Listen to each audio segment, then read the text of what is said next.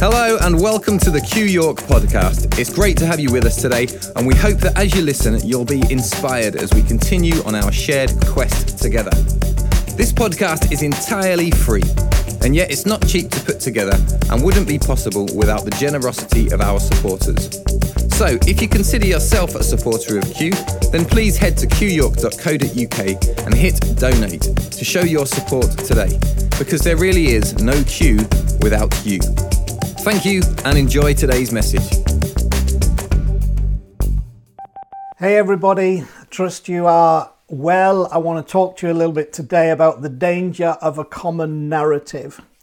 Now, you may think that having a common narrative, uh, we might use other terms, you might use singing from the same song sheet or reading from the same book.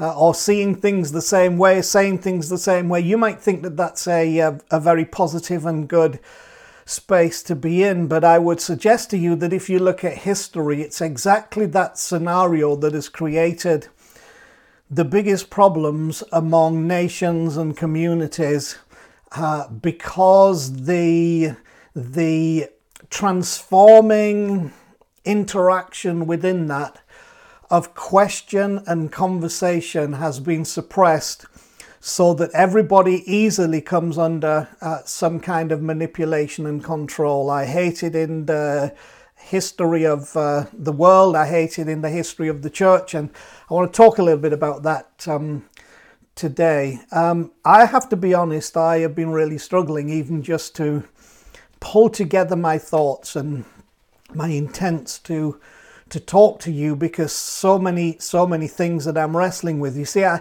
I spent my whole working life and career uh, in a particular space and a particular frame of where right from the very earliest days I was called upon to find beyond the obvious why a thing wasn't working, couldn't work, was developing a problem. So uh, as I worked through my um, career and uh, finished up uh, in my secular job working for the chief civil engineer of British Rail Engineering. He was my boss. Uh, my whole job was to see beyond the obvious, to, to look beyond the evident, to, to see where flaws and failures were. Now, uh, I don't think that's how I am with people uh, being a fault finder looking for flaws, but it certainly is in terms of structures and systems.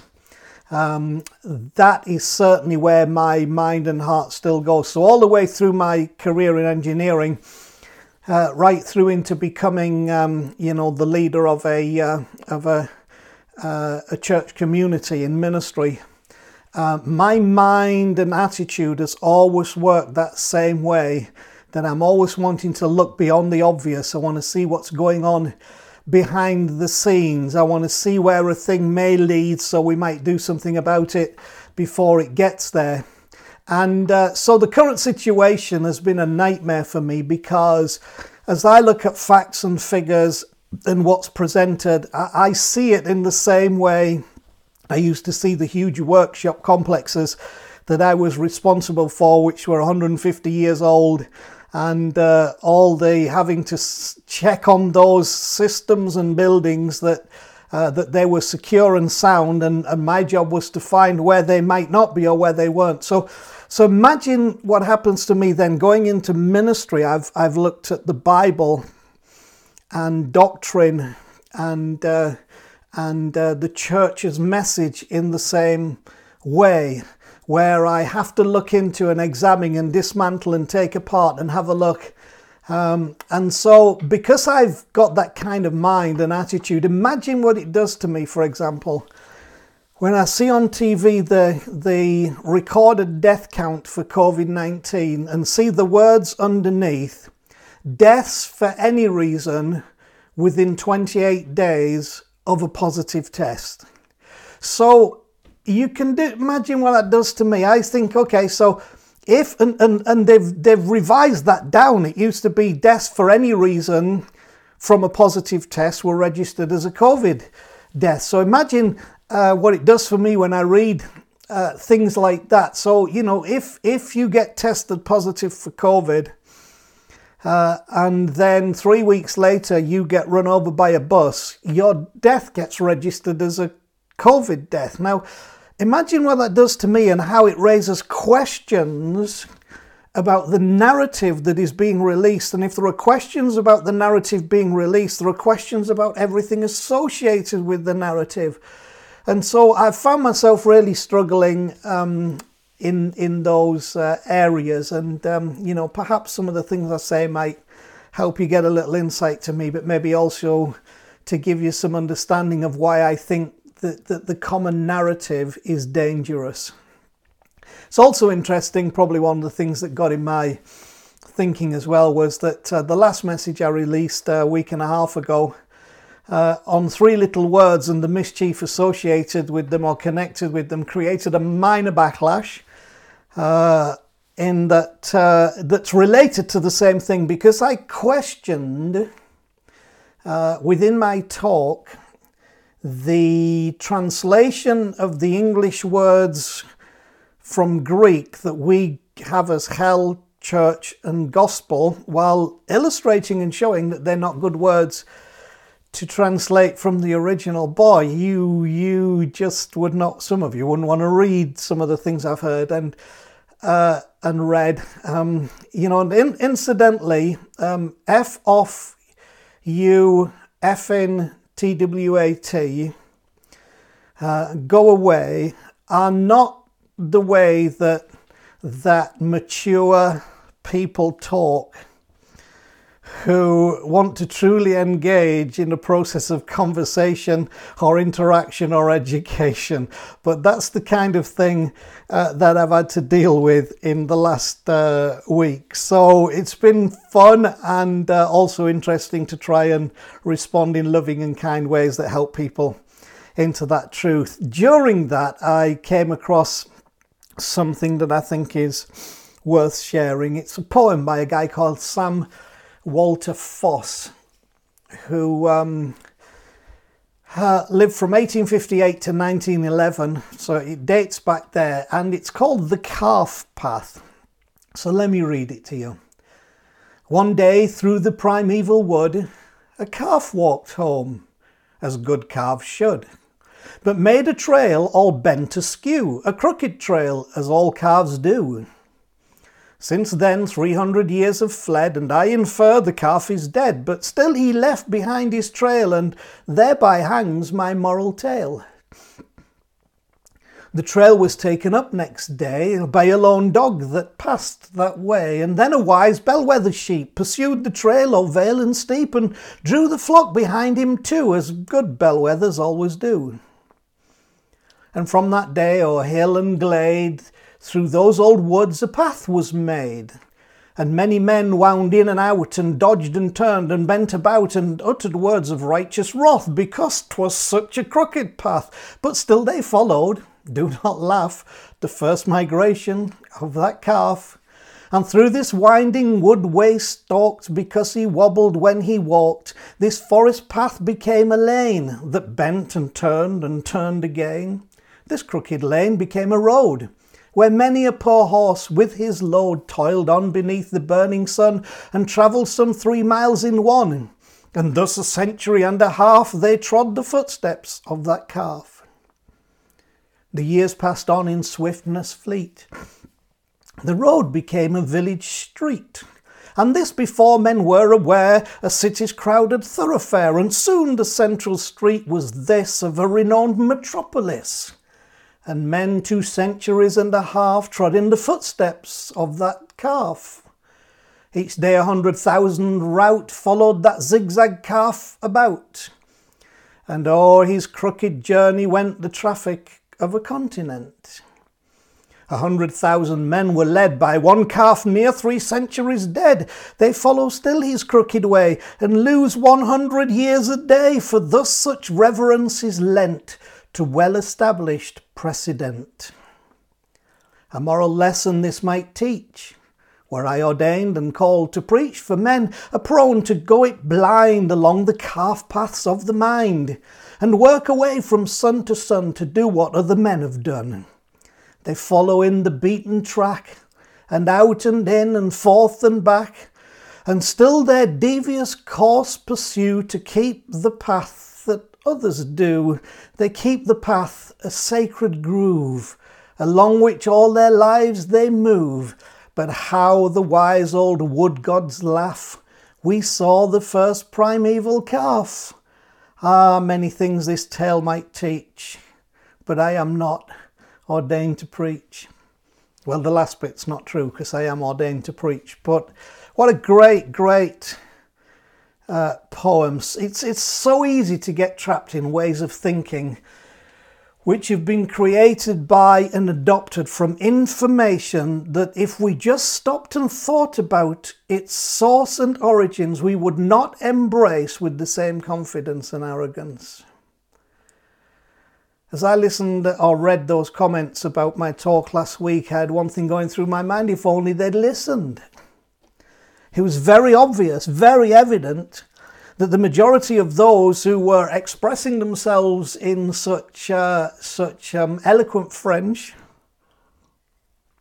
had never even bothered to take the time to listen to the talk. They had seen just the statement about mischief or just the statement about the words and then felt obliged and qualified to comment on the subject matter and well comment on the subject matter would be would be a very generous way to abuse the the vehicle of the subject matter without ever taking the time to truly look into the thing and to listen. Listen one of the great prob there that's no pun intended. Listen. One of the great problems is that we do not listen closely enough. You know Jesus himself said, having ears, you do not hear, and having eyes, you do not see. And he said, one of the reasons is that you've done that to yourself because if you were to see beyond the common, if you were to hear beyond the common, then he said you might be converted. You might have to change. You might have to accept and embrace something different to the common view. We use a phrase uh, here at our community at Q, and you'll, you'll hear it often. And it's the phrase common narrative. Common narrative. What we mean by this is that the narrative developed by a group or groups regarding a subject or theme that has become commonly held. Sorry, let me say that a little clearer. I made a right mess of that. So let me let me re-attempt to say that. What we mean by that is the narrative developed by a group or groups regarding a subject or theme that has become commonly held, whether it is actually right or trustworthy, got lost somewhere along the path of everybody thinks this, or who are you to question it? See, whether it's actually right or trustworthy gets lost somewhere along the path. Because the common narrative says, well, Everybody obviously thinks this. Or who are you to question it? But just because a thing is common doesn't make it accurate or even true. There's one phrase I, loved, I saw it uh, on Facebook a couple of years or so ago, and it helped me as a, uh, as a preacher, teacher, church leader. And it said this The only accurate theology is the one that accepts it might not be accurate.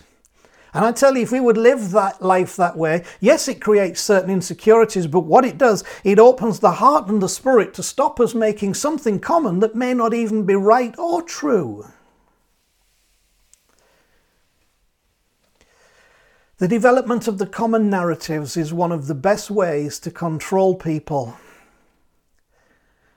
especially if you can root it in fear and the offer of, I'll put a word here, eternal security. See, whether it's COVID 19 or whatever,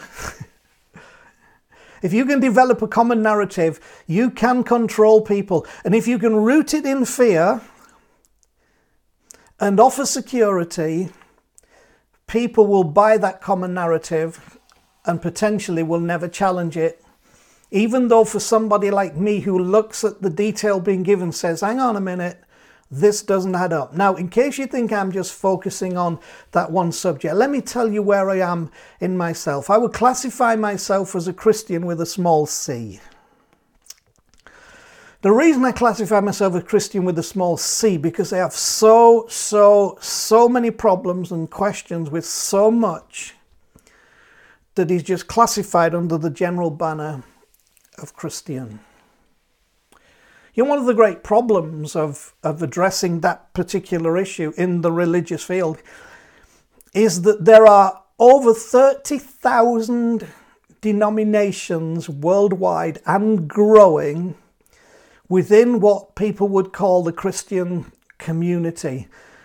But then each one will tell you that they have the correct interpretation of the Bible. Each one will tell you that they have an experience of God that the others perhaps don't have, or certainly don't have to the degree they have. Or the expression, nobody else is getting it right, but we are. And I, I struggle with that because, you know, when people will say, one of the common phrases where I was raised around, the Bible clearly says, well, uh, 30,000 plus denominations are good evidence that the Bible doesn't clearly say, because if it was, there wouldn't be all the arguments and confusion where we're just going to create our own denomination. Listen, listen to me. I, I may be a Christian with a small c, but I am a Christ follower with a big C. I see it's like this. I, I think any any body, group, system, religious, uh, gr- religious community who has the arrogance to think that, that having believed that there is in creation, in the world, in life, a source, um, a being, uh, a force, an existence, that, that we would use the term God from the Greek theos, a God, right? That's that's defining his nature, not his character. If if if there is to, to suggest that somehow a group can take that being and put that being in a box to where their presentation of the being is so accurate and so full that now that being has become encapsulated and trapped within the minuscule endeavors of human understanding and expression is foolishness to the highest degree, and I will not buy it and I will not hold to that. Sorry, I'm moving my camera. I will not get too passionate. Will not hold to that. So I'm a Christ follower with a big C because I do believe in the Christ and I do believe in the Spirit of the Christ and I do believe what the Bible says that the, the whole mystery of all this is Christ in you, the hope of glory. That's another message for another time, but the Christ in all things. But what I'm trying to get, get through to you is that in, in my own field, the common narrative has been developed to control people, rooted in the same thing I've talked about with what governments know you can use, political systems know you can use this. If you can root it in fear with the offer of eternal security, you will get people to engage with and buy into the common narrative. Well, like I said, I think the problem with the common narrative, you look at, at, at the major issues in our world that lead to genocides and infanticide and uh, despotism and, uh, and and all of these things, you know, totalitarianism, they've all come because of the of the upholding of, presenting of, and lack of challenge to a common narrative. Then people will mostly, in that situation, defend the dogma rather than question the information. So if I can get you to accept a common narrative, you'll defend that dogma rather than question the information. Oh, in my field, that's so common. And it's happening right now. Even, you know, do I think coronavirus is real? Do I think it's a serious issue? Am I saddened, deeply saddened by what it is creating in our world and the, the deaths that align with it. Yes, of course, I care about all that. I am I am not an anti-vaxxer. I am not a I am not a conspiracy theorist. I am not a denier. Um, but when you get to this position of where common narrative have taken over or been pushed. People mostly defend the dogma rather than question the information, and that, my friends, is not healthy. Especially if the word experts is thrown in there. People throw in the, oh, so you're going against the experts, or or or um, or or the uh, you know what makes you an expert, etc. Well, listen, uh, it's not for everybody to throw around their qualifications because I'll tell you what, uh, I have qualifications. I'm not going to throw them around because many people are educated beyond their intelligence. There is such a thing as intelligence to go with education, and that's what produces wisdom. And we have too little wisdom, and we put too much weight on if a person has an education or is educated, they're obviously wise. Well, isn't it funny? Apply that then to the government official that you don't like. Apply that to the country you don't think is going in the right way. Apply that to the boss who you think doesn't deal with, with, with your rights. See, we, we are not consistent in these things. And so the problem is that when we get that common narrative, we, we tend to defend a dogma rather than the question. So we develop a dogma uh, and then we want to defend that rather than question the information, throwing in the experts' words or or, or there's the other one that irritates me uh, claims about the science. Okay, now let, let me just vent on this a moment. There is or should not be any such thing as the science. Once a thing has become the science, and you and I have been hearing it in this crisis all the time about we're just following the science. Well, the science would mean that everybody who engages in the discipline of science has come to exactly the same conclusion as those you are proposing, and that because of that we have the science. Well, I would tell you, once we get the science, we have no science. Because the whole idea of science is the one of question and investigation that never stops and never ends. Now, are there some absolutes that we have discovered? Well, up to now we think that they are, but how many times have our absolutes in science?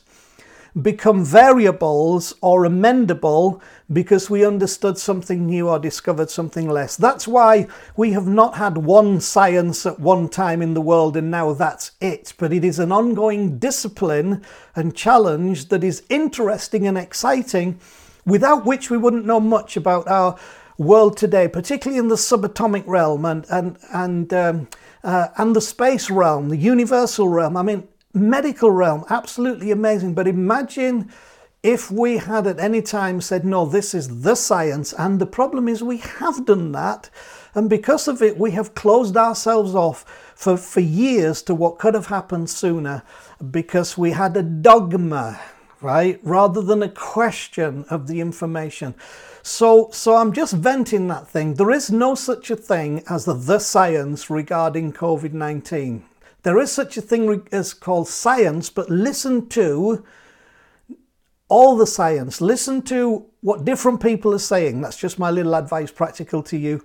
And also, when people say the Bible clearly says, let's come into my field and talk to some of you. The Bible clearly says, well, no, your group's interpretation of the text that they have is what they mean by the Bible clearly says. It does not mean that there is no other interpretation or revelation or way to understand what is being released. Okay, rant over.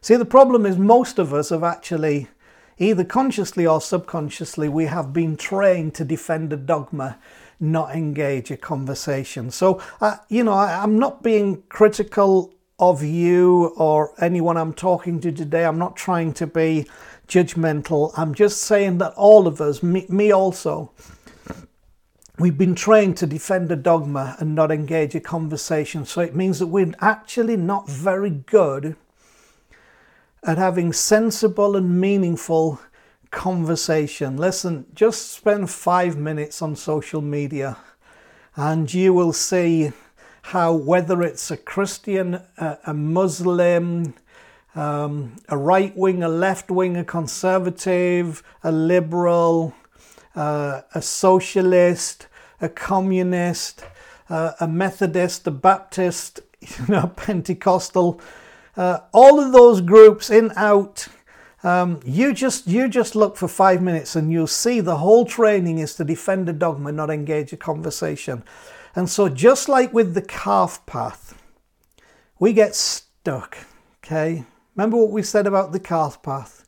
It's so easy to get trapped in ways of thinking which have been created and uh, and by and adopted from information that if we just stopped and thought about its source and origins, we would not embrace with the same confidence and arrogance. I'm trying to free you a little bit and uh, hopefully give you a little space to think a little more and get away from that inner training we've had to defend a dogma. Maybe open your heart and spirit, open your mind, might learn something more. Okay, so let me talk about one of my heroes.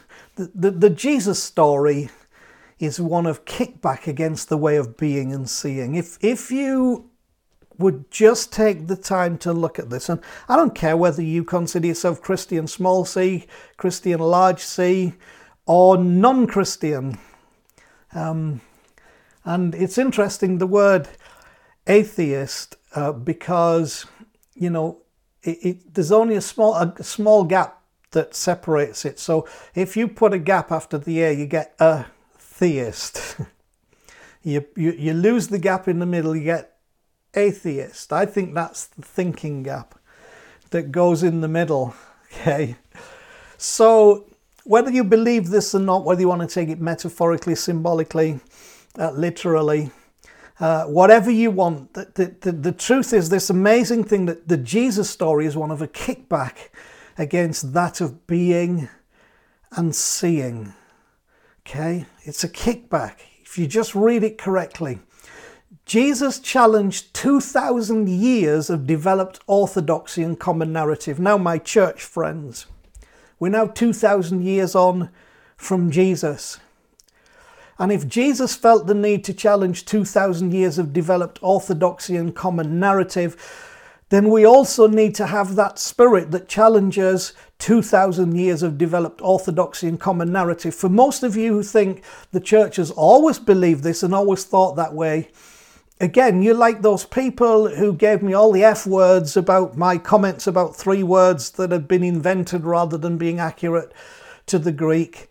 And um, uh, um, and if you would only look, you'd realize it's not always believe this. I mean, even what most of you believe about atonement, what's called penal substitutionary atonement, was not even an idea until 1000 and a bit under a guy called Bishop Anselm of Canterbury, and that was developed later by uh, John Calvin and um, and uh, Martin Luther in the 1500s. But before that, for the thousand years before that, that was not the common belief of the church. Even if you look at the Apostles' Creed, it makes a lot of statements without without much explanation. so I'm not even getting into that, and that doesn't mean I don't believe it. It means that just like the, the path, if we follow the calf path, we will waste time and energy and life, and we will begin to build cities on tracks that were created by calves just trying to get somewhere that they were supposed to be. For those of you, uh, for example, in America or Australia, parts of Australia, who've had the opportunity to build your cities on a grid system, uh, listen, ancient co- countries like you find in Europe and other places, it was the calf track that created the farm track, that created the village path, that created the city street, which is why our towns and cities are so windy and so difficult to get around because you can't tell anybody just go north for two blocks and then turn west and it's on your left. We can't do that. Why? Because there's a great lesson, as, the, as that uh, poem writer said in this, that unfortunately, with the minds and thoughts of humanity, calf paths have been created and we've turned them into dwelling places uh, and not recognized that uh, what it was is that path was created by a calf. Would you choose a calf to design a city? Would you choose a calf or a dog or a sheep to determine the streets of your metropolis? Of course you wouldn't. But but we have a literal parable there. So don't do it in terms of belief and understanding. We are we have been given the capacity to think and imagine and engage. And I believe that that even the Christian Christian message is an ongoing message that that that is is here's the terms the Bible uses from faith to faith, from glory to glory, a development, an ongoing process. Some would call it evolution, but some of you'll get upset about that. So here's the Jesus who challenged 2,000 years of developed orthodoxy and common narrative. I want to tell you something, I'm committed to doing the same uh, as all reformers do. Uh, at all time because because we are not just going to accept a common narrative that makes us defend a dogma without question. See, Jesus kept saying to the people, these guys, and, and they called the, the uh, scribes and Pharisees and teachers of the law. He said, um, he said to them one day, he said, It has been said, but I say unto you. Okay, that's the Christ spirit. It has been said, but I say unto you. There are things that have been said, and we know why they have been said. But now there's something new that needs to be said from where we've moved on the journey. It's also blatantly evident when you look at this story that he, Jesus, did not come to start another religion. I think he more came to challenge the, the narrative that had become common about a revelation that should have been life changing, but that now become one that was destructive and controlling and manipulative and not in any way what was intended, and uh, maybe that's another conversation for another day. He challenged them when they said from their Jewish roots, Abraham is our father, and we have Moses, you know, as our patriarch.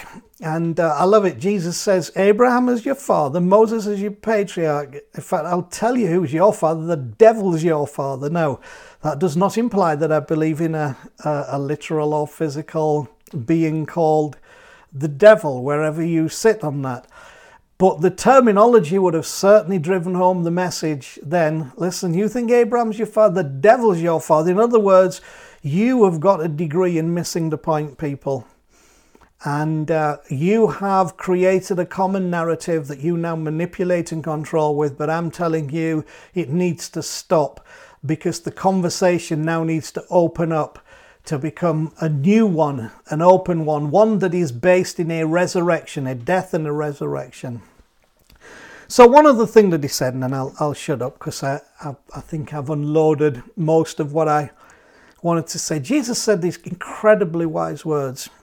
One day he said, No, no man, I guess no woman, no person, puts new wine into old wineskins. So in in the cultural understanding of the day, wine was kept in goat skins, and those goat skins were very useful because the wine would ferment within the skin, and because the skin was fresh, the skin would expand with the wine as the as the internal pressure of this living thing pressed against the sides, it would stretch to accommodate the movement wonderful picture of how we should be with, with new information and new understanding, new revelation. But he said, Look, no sane person, uh, and listen, you know, what I've learned in church life, being there all of my life, that, um, that uh, being bright has not always been one of the attributes uh, of leadership because Jesus said, look, nobody, nobody should put new wine in an old wineskin. And, and what has the church been guilty of doing for most of its existence from where we've understood its development, put trying to put new wine, new life, something that's growing and moving and developing and fermenting in an old wineskin, in an old structure, in an old mindset, in a common narrative. And he said, what happens is you'll burst the skin and then you lose both the skin and the wine. And I, I would say, actually, when you get past the you get past the um, painted picture, the church is actually in crisis, and I think religious thinking can be as well, and uh, lots of things. Anyway, so uh, my challenge to you is be open to new wine. New wine ferments, new ideas ferment, new information ferments And uh, if you're not going to split and fall apart and lose it all, you need a new wineskin. I, I think that's a lot of what this term salvation is about. It's what this transformation is about being a soft, supple person in which truth can be absorbed in a way that as that truth ferments and as that truth expands and grows, we grow with it. Okay.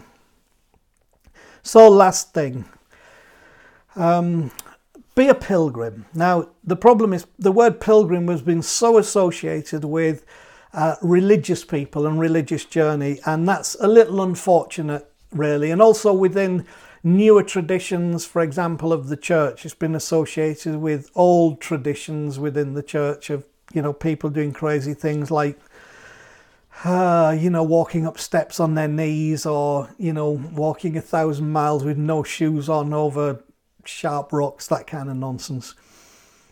Uh, but listen to this, just, just, just try and absorb this, and I think it will help you. A pilgrimage is a journey, often into an unknown or foreign place where a person goes in search of a new or expanded meaning about their self, others, nature, or a higher good through the experience.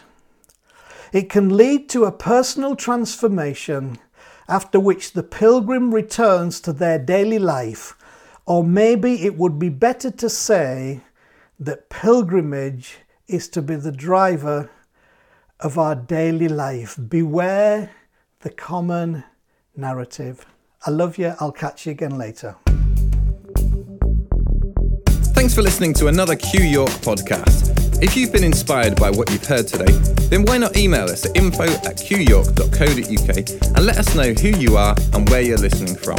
We love that you're listening to us and we'd love to hear from you too. Did you know you can also watch all of the talks from Q on our YouTube channel? Just go to youtube.com forward slash Q Church York. We look forward to having you with us again soon. Until then, enjoy the quest.